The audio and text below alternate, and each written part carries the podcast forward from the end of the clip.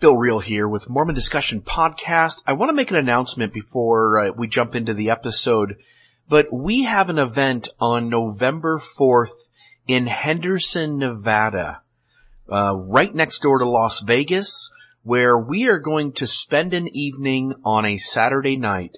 Uh, this will be a dinner and then several hours of discussion and question and answers regarding the historical context and events and experiences of Joseph Smith with his folk magic and treasure digging. You can find the details of this on Mormon Discussion's website, mormondiscussionpodcast.org. You can also find it on the website, eventbrite.com. Simply do a search for Mormon space discussion, Mormon discussion at eventbrite.com. Tickets for this, for the dinner beforehand and the presentation afterward is a total of 25 bucks a person. And if you just want to come to the presentation and be part of that conversation and question and answer session, that is only 10 bucks a person. And we have up to 40 seats available for this event.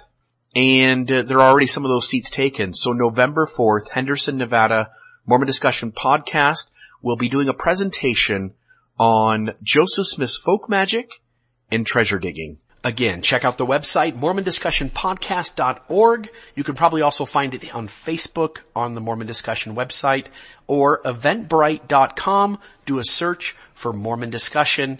25 bucks for the whole thing, dinner and presentation, or 10 bucks just for the presentation, November 4th in Henderson, Nevada. Hope to see you there.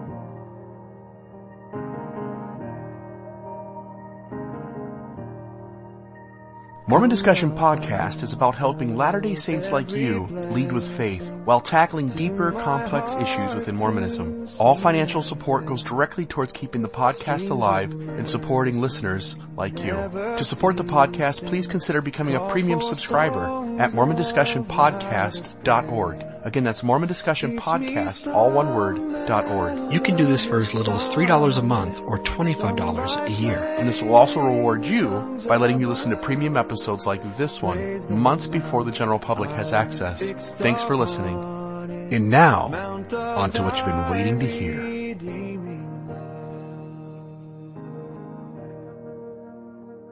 Welcome to another episode of Mormon Discussion Podcast. I'm your host, Bill Reel. Grateful for the chance to sit down with you today and to have this conversation. I, uh, it is October 2nd, uh, 2017. Uh, I just got back from a wonderful little workshop retreat, uh, spending some time with uh, some progmos uh, in Henderson, Nevada.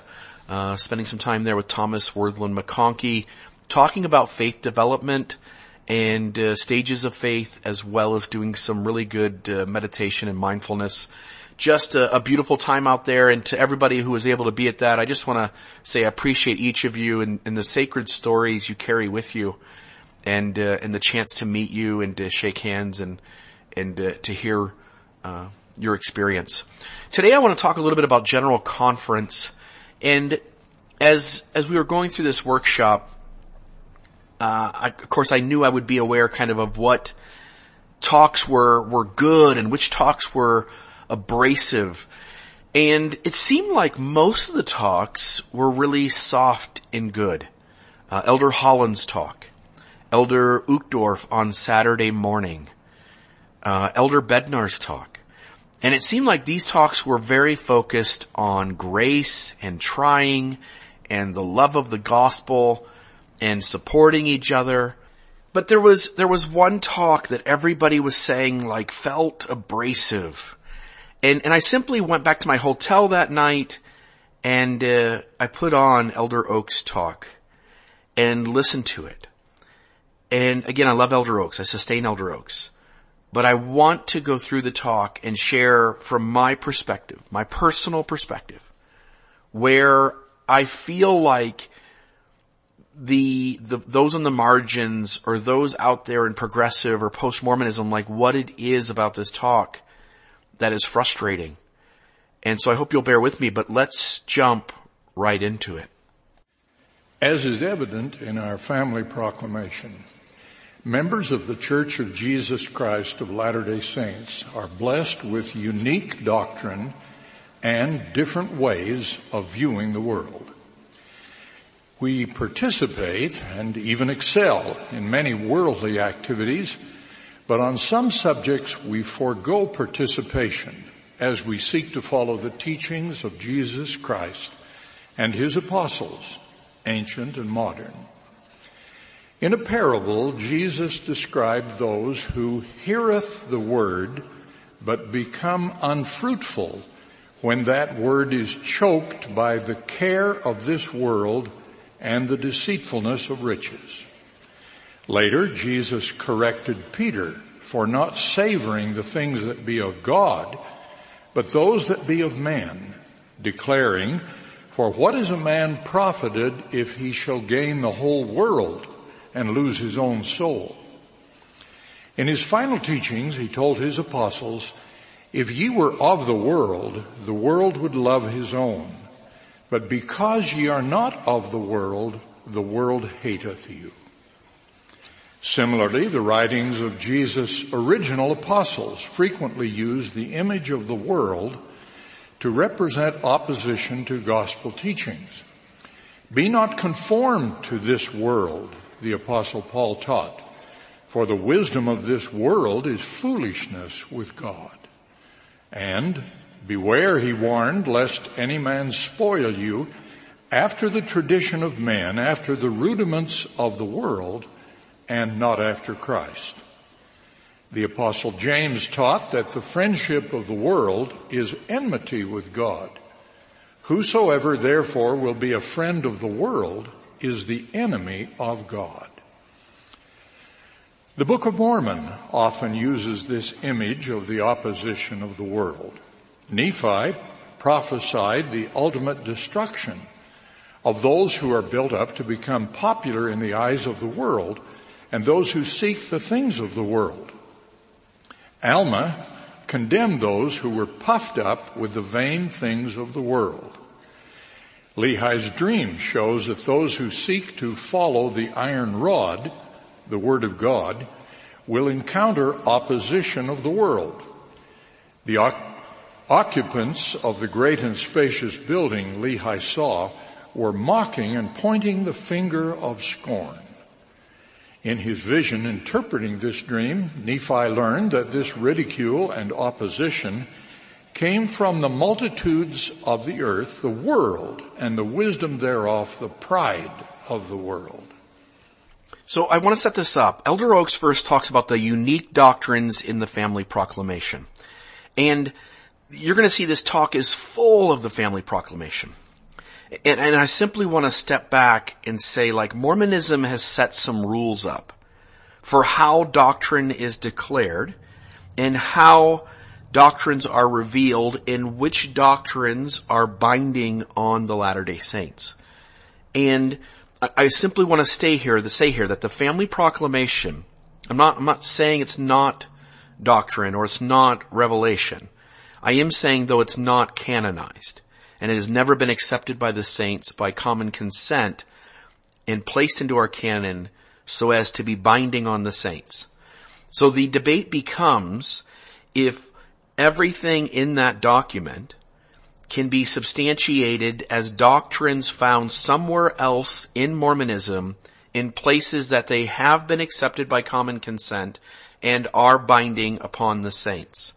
And if there's anything new or unique in the family proclamation that cannot be substantiated in some other place, than to recognize that whatever that is has not been accepted by common consent and has not been placed in our canon so as to be binding upon the saints. And I think that's an important note to make. The other thing is you can see he is sharing scripture after scripture after scripture after scripture. It almost seemed excessive and you have to ask yourself, why is Elder Oaks doing that?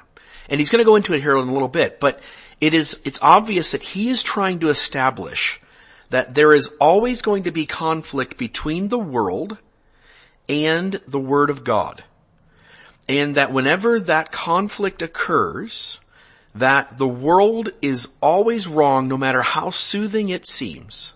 and that the Word of God is always right. But as you and I know, this isn't black and white. Like if we separate, like, like let's take God for a moment and just set him off to the side for just a moment.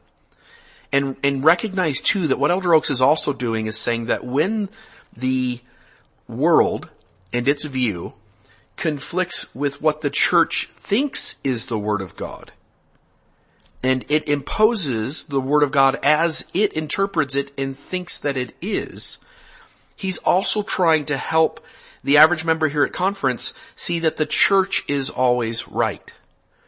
And I simply want to make the statement that when we look at the Church of Jesus Christ of Latter-day Saints, on every doctrine, policy, uh, historical interpretation it's given, it has never defined itself consistently or over the long haul accurately. Like there's not one single issue that the church has maintained a consistent perspective on from the beginning of the organization of the church till today.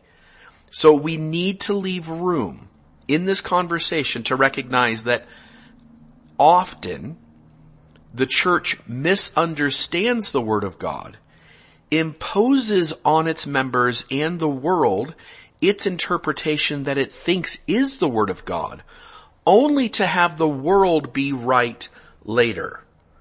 So for instance, civil rights, priesthood ban, women's suffrage, cremation, birth control, whether homosexuality was a deviant choice people were making. And I could go on and on and on. Like literally, if we want to sit down and we want to make a list, if someone says, Bill, I don't believe you. I want you to make a list. I guarantee if I sat down and had a week to write out everything, like I would have hundreds of things on that list. And some of them would be foundational, including the very nature of God that Brigham Young got wrong, that later leaders said he taught false doctrine. He erred on the very nature of God. And so this gets serious.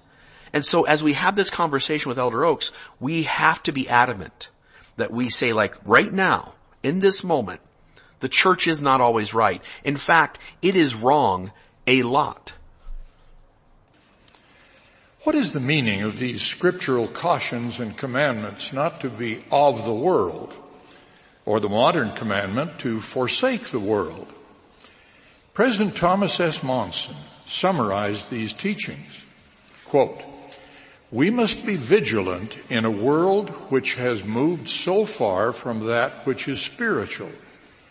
It is essential that we reject anything that does not conform to our standards refusing in the process to surrender that which we desire most, eternal life in the kingdom of God. End of quote. I simply want to say here, I'm not sure the world has become less spiritual, although I definitely think the world has become less religious. God created this earth according to His plan to provide His spirit children a place to experience mortality as a necessary step toward the glories he desires for all his children. While there are various kingdoms and glories, our Heavenly Father's ultimate desire for His children is what President Monson called eternal life in the kingdom of God, which is exaltation in families. This is more than salvation. President Russell M. Nelson has reminded us, quote, in God's eternal plan, salvation is an individual matter, but exaltation is a family matter. The question here is, can you be exalted as an individual or do you need your family? And we recognize like families are eternal and what use is exaltation if I don't have my family close by? But let's recognize, like set our family aside for a moment. Can somebody get to the highest degree of the celestial kingdom by living the gospel in its absolute purity and fullness to the best of their ability, repenting when they fall short, or in and of themselves are they kept out of the celestial kingdom if everyone around them that is their family doesn't live their part. And I think the gospel recognizes that no one will be withheld from the celestial kingdom because of what someone else has done. The restored gospel of Jesus Christ and the inspired family proclamation, which I will discuss later, are essential teachings to guide mortal preparation for exaltation. The restored gospel of Jesus Christ and the proclamation to the world, both, like, like think about that. He is taking the gospel of Jesus Christ and saying it and the proclamation do this. And it seems like what he's indicating, it, when you do it that way, like, cause if everything you want to talk about is simply in the restored gospel of Jesus Christ, there's no need to mention this peripheral document that's never been canonized or accepted by common consent and make it comparable to the gospel of Jesus Christ. Like that doesn't seem, it seems kind of like an odd statement. Like there's this giant encompassing thing, the restored gospel of Jesus Christ. And there's also this document, and in these two are all the truths. Again, I, I, I feel awkward here. I feel uncomfortable because again, this document's never been canonized. It's never been accepted by common consent. If there's anything unique in it, then we need to point elsewhere in Mormonism before it is binding upon the saints of the church. And I want to simply say here, the gospel of Jesus Christ is this beautiful thing that is available to everyone in the world. That God is trying to bring all of his children home and there's not just this 0.2% of the population who knows about the right path. Rather, there is a path and everyone is on it. And God is trying to work to bring his children home. Mormon or non-Mormon. And that Mormonism may be a provider of essential things on that path, but Mormonism is not the path.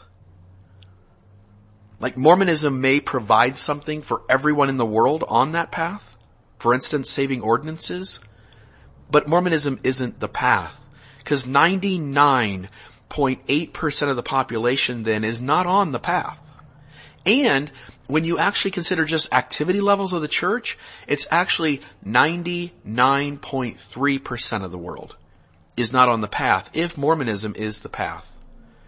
And so I simply want to say like, okay, there's the gospel of Jesus Christ and some of those truths have been restored in the last days through the prophet Joseph Smith. But there's that big encompassing beautiful thing. And then here's this uncanonized, not accepted by common consent document. And if it teaches something that's not in the restored gospel of Jesus Christ over here, then we need to have a conversation about that. Even as we must live with the marriage laws and other traditions of a declining world, those who strive for exaltation must make personal choices in family life according to the Lord's way whenever that differs from the world's way. This is the first thing that really like got me as I listened to it the first time through. When you are this general about telling members of the church that they can, that they have responsibility to make decisions in their dynamics of their family that can counter fully what the world is doing. What you've done, because you haven't been specific, is you've given um, permission, approval, con- condoning when a family member, say a father, kicks his gay kid out of his house, or when a a mother decides like, sorry, we're just not going to have contact with you anymore because you're doing this. And, and I just, I think like all too often families make these decisions based on being loyal to the church and in the process do really deep and painful harm unnecessary, unhealthy, immoral harm to their loved one and to their relationships with their loved ones. That I would be, I'm just me, personally, I would want to be really careful about just throwing this out in a quick sentence and moving on. In this mortal life, we have no memory of what preceded our birth, and we now experience opposition. We grow and mature spiritually by choosing to obey God's commandments in a succession of right choices. These include covenants and ordinances and repentance when our choices are wrong. These also include sometimes doing something very different than what the church is asking us to do because our inner morality, the Holy Ghost within us, tells us to do something different. And I feel like we never in the church acknowledge that sometimes the church gets it wrong and you have a right to follow the Holy Ghost even when it runs counter to what the church is saying about the Word of God. And maybe I'm off here. Maybe I'm not allowed to say that. Maybe the church would say, no, no, no, no, no. We get it wrong sometimes, but you still have to follow. And I would be really uncomfortable agreeing to that kind of a space. In contrast, if we lack faith in God's plan and are disobedient to or deliberately refrain from its required actions, we forego that growth and maturity. The Book of Mormon teaches this life is the time for men to prepare to meet God. God's plan. Not necessarily the church's plan. The church has at times had to admit that it misunderstood God's plan or that specific leaders within the church had overreached on God's plan. So yes, our obligation is to God's plan. And we, we look to the church to help us frame what God's plan is, but with an understanding that the church sometimes gets God's plan wrong. Latter-day Saints who understand God's plan of salvation have a unique worldview that helps them see the reason for God's commandments, the unchangeable nature of His required ordinances, and the fundamental role of our Savior Jesus Christ. Our Savior's atonement reclaims us from death and, subject to our repentance, saves us from sin. With that worldview, Latter-day Saints have distinctive priorities and practices and are blessed with the strength to endure the frustrations and pains of mortal life. Inevitably, the actions of those who try to follow God's plan of salvation can cause misunderstanding or even conflict with family members or friends who do not believe its principles. Such conflict is always so. Every generation that has sought to follow God's plan has had challenges. And that sometimes the challenge or the problem has been that we thought we understood God's plan as Mormons to only to resist the counsel and growth and progress of the world only to after, after that struggle after realizing we have problems and challenges, acknowledge, oh my goodness, the world had gotten it right, and it was us who had misunderstood. Anciently, the prophet Isaiah gave strength to the Israelites, whom he called, ye that know righteousness in whose heart is my law. To them he said, fear ye not the reproach of men, neither be ye afraid of their revilings. But whatever the cause of conflict with those who do not understand or believe God's plan, those who do understand are always commanded to choose the Lord's way instead of the world's way. Assuming that we have discerned appropriately what is the Lord's way and not having mistaken our own feelings thoughts, or even the manipulation of the adversary as the Lord's way.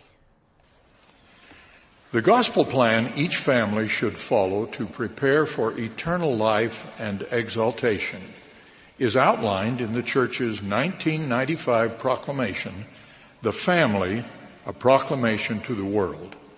Its declarations are, of course, visibly different from some current laws, practices, and advocacy of the world in which we live. Just a thought here. So Mormonism wants to play this line, right? Like there's times in its history it has violated the law of the land. And there are other times in its history that it advocates following the laws of the land even if there's a discrepancy. Like, like we believe in being subject to magistrates, rulers, kings, presidents, all of that stuff. Like we are law abiding people and yet we're not. And just to realize that's a paradox in Mormonism. In our day, the differences most evident are cohabitation without marriage, same-sex marriage, and the raising of children in such relationships. Those who do not believe in or aspire to exaltation and are most persuaded by the ways of the world consider this family proclamation as just a statement of policy that should be changed. Don't kid yourself. There's no ifs, ands, or buts. He is speaking to progressive members of the church. In contrast, Latter-day Saints affirm that the family proclamation defines the nature of family relationships where the most important part of our eternal development can occur. We've witnessed a rapid and increasing public acceptance of cohabitation without marriage and same-sex marriage. The corresponding media advocacy, education, and even occupational requirements pose difficult challenges for Latter-day Saints. We must try to balance the competing demands of following the gospel law in our personal lives and teachings even as we seek to show love for all. In doing so, we sometimes face, but need not fear, what Isaiah called the reproach of men. Converted Latter-day Saints believe that the family proclamation issued nearly a quarter century ago and now translated into scores of languages is the Lord's re-emphasis of the gospel truths we need to sustain us through current challenges to the family. So he makes the point here that if, if, and, and I'm saying if, he's not, if the fam, if the proclamation to the world is a re-emphasis, meaning it's restating doctrines that already exist within our theology, and we can look back on our canonized scripture, and that also means it would have been accepted by common consent, and we will find these exact same teachings and precepts. And I simply want to keep making the note that if there's anything in the proclamation that does not exist, exist in canonized scripture, then we're not talking apples and apples here. That what he's implying and what the reality is are different. Two examples are same-sex marriage and cohabitation without marriage. Just 18 years after the family proclamation, the United States Supreme Court authorized same-sex marriage, overturning thousands of years of marriage being limited to a man and a woman. Elder Oaks, we also had that same thousands of years being one man and one woman. But we don't have a problem with that discrepancy, right? The shocking percentage of United States children born to a mother not married to the father came more gradually. 5% in 1960, 32% in 1995, and now more than 40%. The family proclamation begins by declaring that marriage between a man and a woman is ordained of God. Is that one man in one woman uh, multiple men with one woman like polyandry, or is that multiple women with one man, which the prophet Joseph Smith also did? And that the family is central to the Creator's plan for the eternal destiny of his children. It also affirms that gender is an essential characteristic of individual, premortal, mortal, and eternal identity and purpose.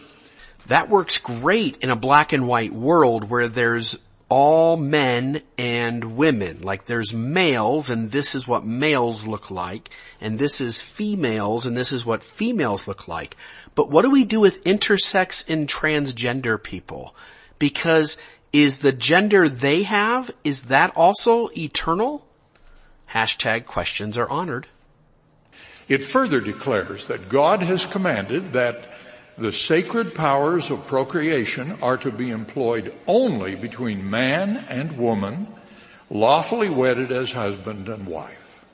Elder Oaks, by your own standard here, Joseph Smith and Brigham Young and John Taylor are apostates. Your own standard. The, if the proclamation deems that God's doctrine is that man and women, men, a man and a woman married legally and lawfully is what makes up an approved marriage, then our own leaders, including our founder, was in apostasy. So please tell me there is some flexibility here. Like nobody wants to say Joseph Smith was an apostate. That would be crazy. So either we address polygamy or we can't just throw out a blanket statement like that. The proclamation affirms the continuing duty of husband and wife to multiply and replenish the earth. Again, you've put an emphasis that marriage is set apart for the multiplying and replenishing of the earth. At the same time, Joseph entered marriages. Joseph Smith, our founding prophet, entered relationships that were not sexual in nature according to the church in some instances and certainly within LDS apologetics. So again, there must be some flexibility here as we address polygamy within the context of our history, within the context of a family, the proclamation to the world. And their solemn responsibility to love and care for each other and for their children. Children are entitled to birth within the bonds of matrimony and to be reared by a father and a mother who honor marital vows with complete fidelity. Elder Oaks, certainly we don't want to hold the gospel plan to people, a husband and a wife having complete fidelity to each other. Because again, you have declared the prophet Joseph Smith an apostate. And here's why. Joseph Smith, number one, was not sexually faithful to his spouse.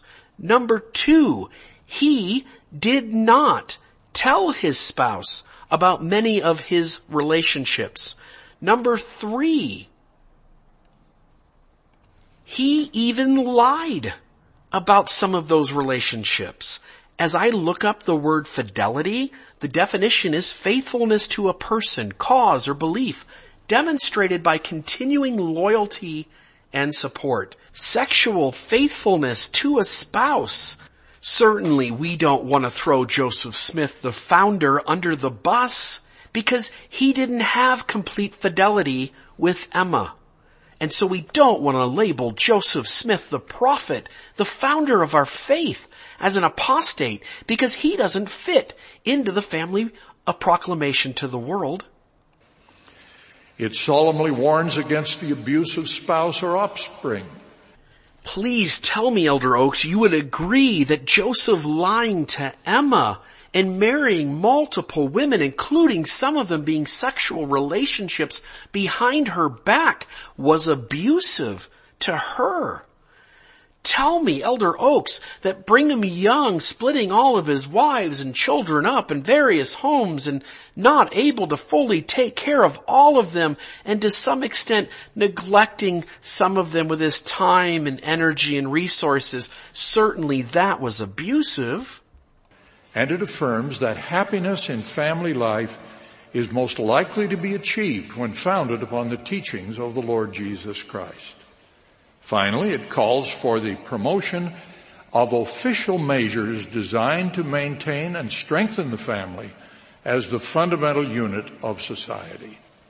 Except when you as a church practice polygamy and the government wanting to promote the healthiness of the family unit wants to fight against polygamy. And in that instance, these rules don't apply.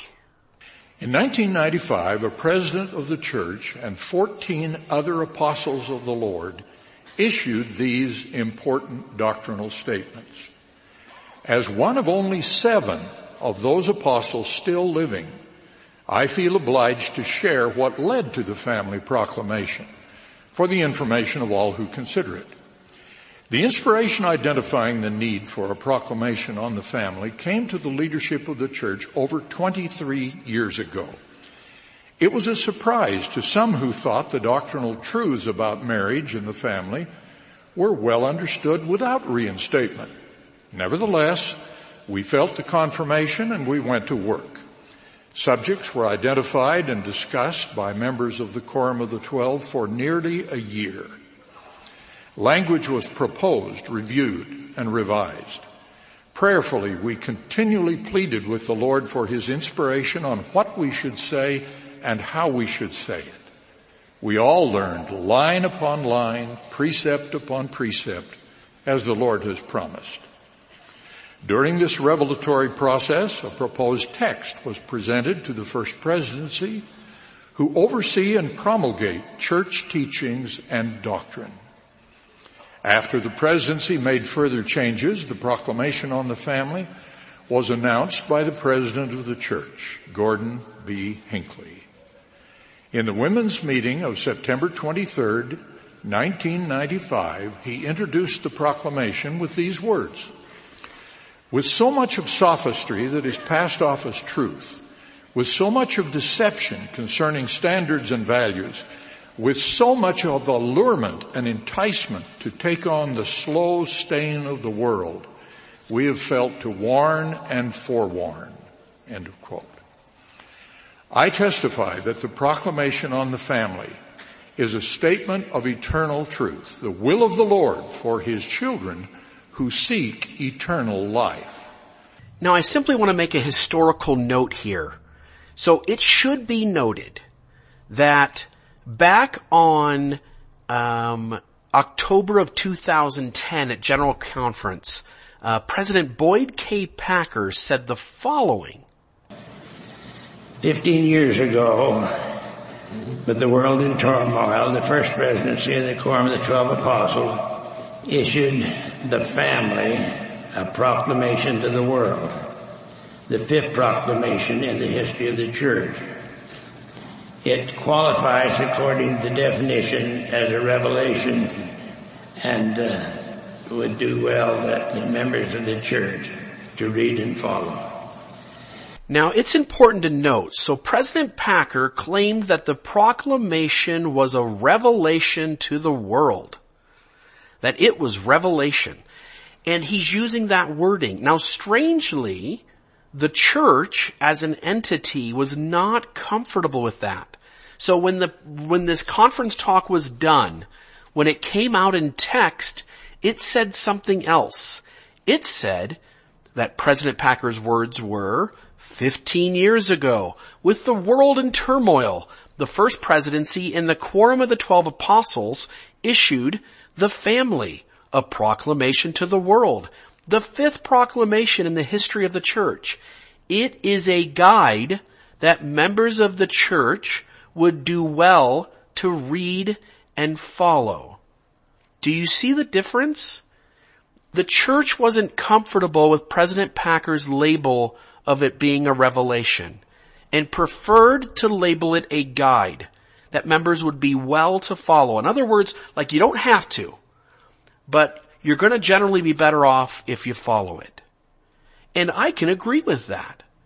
But that's not what Elder Oaks is stay, saying here. He's imposing this document. And that seems very different from the way the church wanted to approach this document back in October of 2010.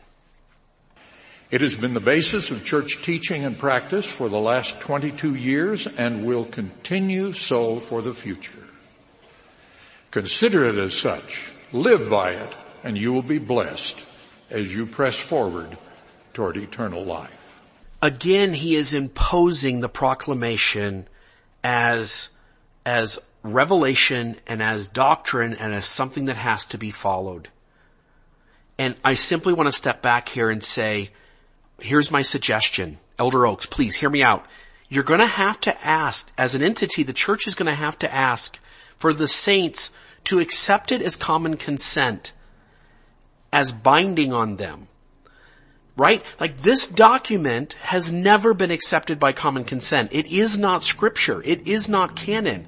It is not by the very definition our church gives to such things. And if you want to point us back to other places in our canon where these principles are taught and testified to and accepted as doctrine today, then great. Let's do that. Let's have that conversation. In the meantime, the family, a proclamation to the world, is not scripture. It is not canon. It has not been accepted by common consent. And hence, it is not binding on the Latter-day Saints until we do that. So let's just do it. Let's just get it accepted by common consent. Let's impose it. Let's put it in our canon and let's hold ourselves to it so that at 50 years from now, 20 years from now, 70 years from now, when we have no choice but to receive another revelation and make the change, it will look that much worse on the fact that we're holding ourselves and digging our heels in and painting ourselves into this very corner right now. Forty years ago, President Ezra Taft Benson taught that every generation has its tests and its chance to stand and prove itself. I believe our attitude toward and use of the family proclamation is one of those tests for this generation. I pray for all Latter-day Saints to stand firm in that test. Why don't we quote Elder Benson on some of the real crazy stuff he said? Like, why do we pick and choose what things Elder Benson said that are from God and pick and choose which ones are just crazy and we'll never mention again? And if we're gonna hold ourselves to this proclamation, it's a test. Brothers and sisters, it's a test for all the members of the church. Then darn it, canonize the thing. Make it binding on the Latter-day Saints. But until it's binding, no Latter-day Saint is held to this. Until Latter-day Saints as a whole have had a chance to raise their hand in common consent of this, it's not a doctrinal statement. It's not a canonized piece of paper that binds the Latter-day Saints to it. It's a guide and you'd be well to follow it. And don't think for a second I don't think the saints would accept it. Elder Oaks, I'm telling you, if you put this document before, before the members and you ask for a raise of hand uh, in common consent to accept this as scripture, 98% of all the saints will raise their hands happily and we can stick this thing into our doctrine and covenants. It can sit there as the first revelation that we've had in over a hundred years get canonized and we can hold ourselves to it. But part of me says the church doesn't dare want to do that because it knows that at some point in the future, it may very well have to disavow this document just as much as Elder Oaks is imposing it in this talk. I close with President Gordon B. Hinckley's teachings uttered two years after the family proclamation was announced. He said, quote, I see a wonderful future in a very uncertain world. If we will cling to our values, if we will build on our inheritance, if we will walk in obedience before the Lord, if we will simply live the gospel, we will be blessed in a magnificent and wonderful way. We will be looked upon as a peculiar people who have found the key to a peculiar happiness. End of quote. I testify of the truth and eternal importance of the family proclamation revealed by the Lord Jesus Christ to his apostles for the exaltation of the children of God. In the name of Jesus Christ. Amen. Amen. Elder Oaks, without addressing it, you've thrown Joseph Smith and his marital relationships and unlegally and unlawfully wedded relationships and his relationship with Emma, you've thrown him under the bus. Elder Oaks, you've thrown our heritage under the bus by not responding to the fact that some of your things you've said don't mesh with polygamy. Was polygamy okay? Wasn't it? Does it mesh with the family procl- the proclamation to the world? Does it mesh with that? And if it doesn't, we have to address it. Otherwise, you've thrown Brigham Young and John Taylor under the bus as well. See, the trouble here is that the proclamation to the world, the family, a proclamation to the world was a legal document to create an amicus brief for the church so that it could go into these LGBT um, uh, seeking legalization of marriage, that they could go into these court cases, into these uh, petitions, these propositions being filed and voted on, that they could go in and say, we have an interest in these, and hence we get to participate.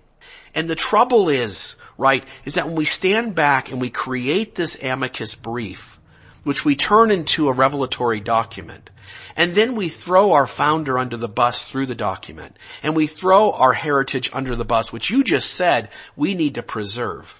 And then we hold to something that once we understand that we practice polygamy, we violated the law. Joseph Smith didn't have fidelity. Joseph Smith lied about polygamy. Joseph Smith lied to Emma about what these relationships were and didn't even tell her about many of them. Then you realize like, wait a minute, slow down. Let's talk about this document.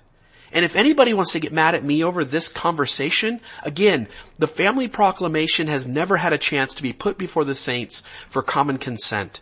And I'm not bound then by this document. And anybody who wants to make the argument otherwise will need to use our own scriptures and canon that was accepted by common consent to have this conversation with me. The fact is that the LGBT issue is the issue uh, like race and priesthood of the 70s. That if it was 2017, nobody would join a church today that didn't allow those of color in. And in 30 or 40 or 50 years, nobody's gonna convert in a developed world with access to information. No one's gonna join a church that stands and rails against homosexual people.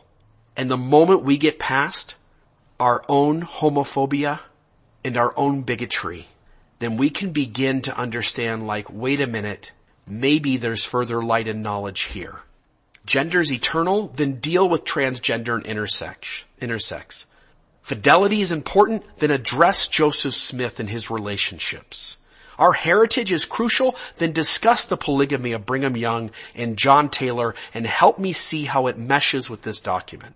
Until then, what you have said in this talk doesn't mess, mesh with our heritage.